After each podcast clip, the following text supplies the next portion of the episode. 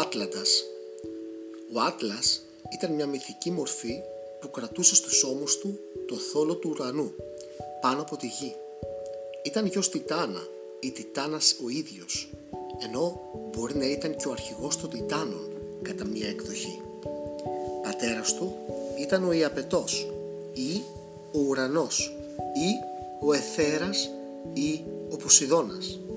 Μητέρα του ήταν η Οκεανίδα κλειμένη ή η Ασία ή η Ημέρα ή η Λιβύη. Αδέλφια του Άτλαντα ήταν ο Προμηθέας, ο Επιμηθέας και ο Μενίτιος, ενώ ως σύζυγοί του αναφέρονται η Έθρα που ήταν η κόρη του ωκεανού ή η Πλειώνη, επίσης Οκεανίδα ή ακόμα η Εσπερίδα, η κόρη του Εσπέρου που θεωρούταν επίσης αδερφός του. Από τα παιδιά του Άτλατα τα περισσότερα ήταν αστέρια του ουρανού. Ο Ιάς, οι Ιάδες, καθώς και 7 πλιάδες, τα αστέρια της Πούλιας. Γιος του ήταν επίσης ο Έσπερος, γνωστός για την ευσέβεια του χαρακτήρα του. Ο Άτλαντας είχε και δύο κόρες που δεν ήταν αστέρια, την Πασιφάη που έγινε μητέρα του Άμονα και την Καλυψό που αγάπησε τον Οδυσσέα και προσπάθησε να τον κρατήσει για πάντα κοντά της.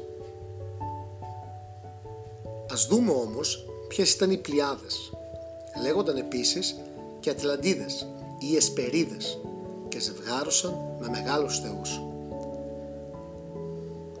Έφεραν στον κόσμο θεούς ή γενάρχες και μάλιστα οι τέσσερις από αυτές έσμιξαν με τον Δία. Οι πλιάδες ήταν οι εξής η Αλκιόνη, η Μερόπη, η Στερόπη, η Κελενό, η Ηλέκτρα, η Ταϊγέτη και η Μέα. Η Μέα ήταν η πιο ξακουστή γιατί έγινε η μητέρα του Ερμή, του πονηρού φτερό του Θεού. Βλέποντας τη γενιά του καθώς και τους απογόνους του, είναι φανερό ότι είχε συγγένεια με πολλά ουράνια σώματα και φαινόμενα. Πρόκειται λοιπόν για έναν Θεό του ουρανού. Μετά την τετομαχία, ο Δίας τιμώρησε τον Άτλαντα.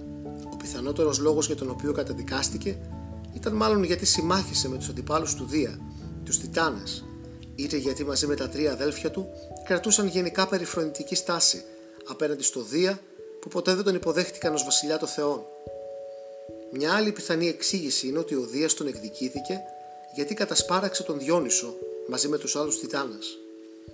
Μετά την επικράτηση των Ολυμπίων, οι τέσσερις γης του Επετού εισέπραξαν την τιμωρία τους. Ο Επιμήθεας και ο Μενίτιος κατακεραυνώνονται και γκρεμίζονται από το Δία στο έρευος. Ο Προμηθέας καρφώνεται στον Κάφκασο στο ανατολικό άκρο της γης. Ο Άτλαντας βυθίζεται στα Τάρταρα βαθιά κάτω από τη γη στο δυτικό άκρο κοντά στα σύνορά του Χάους εκεί όπου οι Εσπερίδες φυλάνε τα χρυσά μήλα και στο σημείο που βρίσκονται οι ρίζες της γης, του Πόντου, του Ουρανού και του Τάρταρου. Στο εξής θα ήταν καταδικασμένος να στηρίζει με τη δύναμή του τον ουρανό πάνω από τη γη.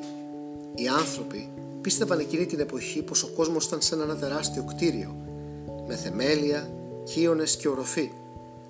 Ο Άτλας θα κρατούσε την κολόνα ή τις κολόνες όπου πατά ο ουρανός στη γη ή τον άξονα του κόσμου.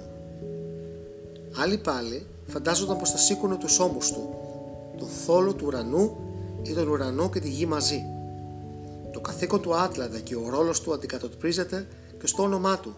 Συγκρεύει με το επίθετο «αταλάντευτος» που σημαίνει στερεός, σταθερός, ανθεκτικός, αυτός που υπομένει να σηκώνει βάρη.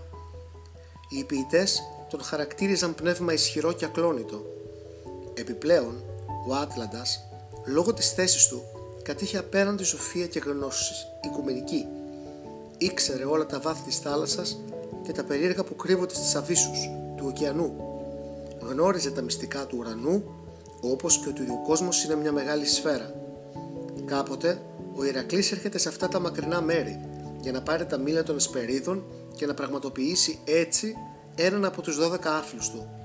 Συναντά τον Άτλαντα που πηγαίνει ο ίδιος να φέρει τα μήλα από τον κήπο των εσπερίδων, αφήνοντας του για λίγο φορτίο στους ώμους του Ηρακλή. Ο Άτλας όμως σκέφτηκε πονηρά θέλησε να αρπάξει την ευκαιρία και να απαλλαγεί από τα βάσανά του, προτείνοντας τον Ηρακλή να πάει ο ίδιος στα μήλα, στον Ευριστέα, βασιλιά του Άργους που το είχε ζητήσει από τον ήρωα. Εκείνος ευτυχώς ήταν προσεκτικός, όπως τον είχε συμβουλέψει ο Προμηθέας, τον οποίο είχε ήδη ελευθερώσει ο Ηρακλής από τα δεσμά του στο Κάφκασο. Έτσι, κατάλαβε το τεχνασμα του Άτλαντα και προσποιήθηκε πως δέχεται. Ζήτησε τότε από τον Τιτάνα να ξαναπάρει για μια στιγμή το φορτίο, ώστε ο ίδιος να βάλει στον ώμο του, που δίθον πονούσε από το βάρος, ένα μαξιλαράκι. Ο Άτλας τον πίστεψε. Το ξαναφορτώθηκε τάχα για λίγο και ο Ηρακλής μπόρεσε να υποφεληθεί από την αλλαγή, πήρε τα μήλα και έφυγε, αφήνοντας πίσω του τον Άτλαντα αιώνιο καταδικασμένο. Υπάρχει και μια διαφορετική εκδοχή. Ληστές είχαν αρπάξει τις κόρες του Άτλαντα, τις Εσπερίδες. Ο Ηρακλής καταφέρει να τους σκοτώσει και να ξαναφέρει τις κόρες πίσω στον πατέρα τους. Εκείνος τότε για να τον ανταμείψει, του μεταφέρει τις απέραντες γνώσεις του, τα μυστικά του ουρανού και την αστρονομία. Κάποτε και ο Περσέας έφτασε στα μέρη του Άτλαντα. Αυτός όμως του φέρθηκε εχθρικά και προσπάθησε να εξοντώσει τον Περσέα. Ο Περσέας κρατούσε μαζί του τη φοβερή κεφαλή της Μέδουσας που απολύθων όποιον το κοιτούσε. Με αυτόν τον τρόπο εξουδετερώνει τον Άτλαντα και το μετατρέπει σε ψηλό βράχο. Είναι από τότε ένα πελάριο βουνό που αλλιώς το έλεγαν κολόνα του ουρανού και που σύμφωνα με την παράδοση βρισκόταν στη σημερινή Λιβύη της Αφρικής έξω από τη Μεσόγειο προς την πλευρά του ωκεανού γι' αυτό και ο ωκεανός ονομάζεται Ατλαντικός. Άλλοι τον τοποθετούσαν σε χώρα ακόμη πιο μακρινή. Ένας άλλος μύθος μας πληροφορεί ότι ο Άτλαντας ήταν πρωτότοκος γιος του Ποσειδώνα. Ο ίδιος τον είχε ορίσει βασιλιά σε ένα παραδεισένιο νησί πέρα από τον ωκεανό. Το νησί αυτό ονομάστηκε από τον ίδιο Ατλαντίδα. Ο ρόλος του Άτλαντα είναι, όπως είδαμε, να κρατά τον ουρανό, καθώς στέκεται ανάμεσα σε αυτόν και στη γη. Με αυτή την έννοια, ο Άτλαντας είναι ένας τρόπος να συμβολίζεται η πράξη της δημιουργίας του κόσμου. Ο κόσμος προέκυψε από το χάος που μέχρι τότε επικρατούσε και που όλα ήταν ανακατεμένα μαζί τους. Κάποια στιγμή τα στοιχεία του σύμπαντος χωρίστηκαν και ο κόσμος διακρίθηκε στα μέρη του. Έτσι και ο Άτλαντας χωρίζει τον ουρανό από τη γη, κάτι δηλαδή σαν αυτό που είχε πράξει ο Κρόνος για πρώτη φορά. Φαίνεται πως για αρχαίους, τους αρχαίους Έλληνες, ο Άτλας και οι τέσσερις γη του Εαπετού συμβόλιζαν τους ακρογόνιους λίθους το οικοδόμημα του κόσμου, καθώς και τα σημεία προσανατολισμού τους.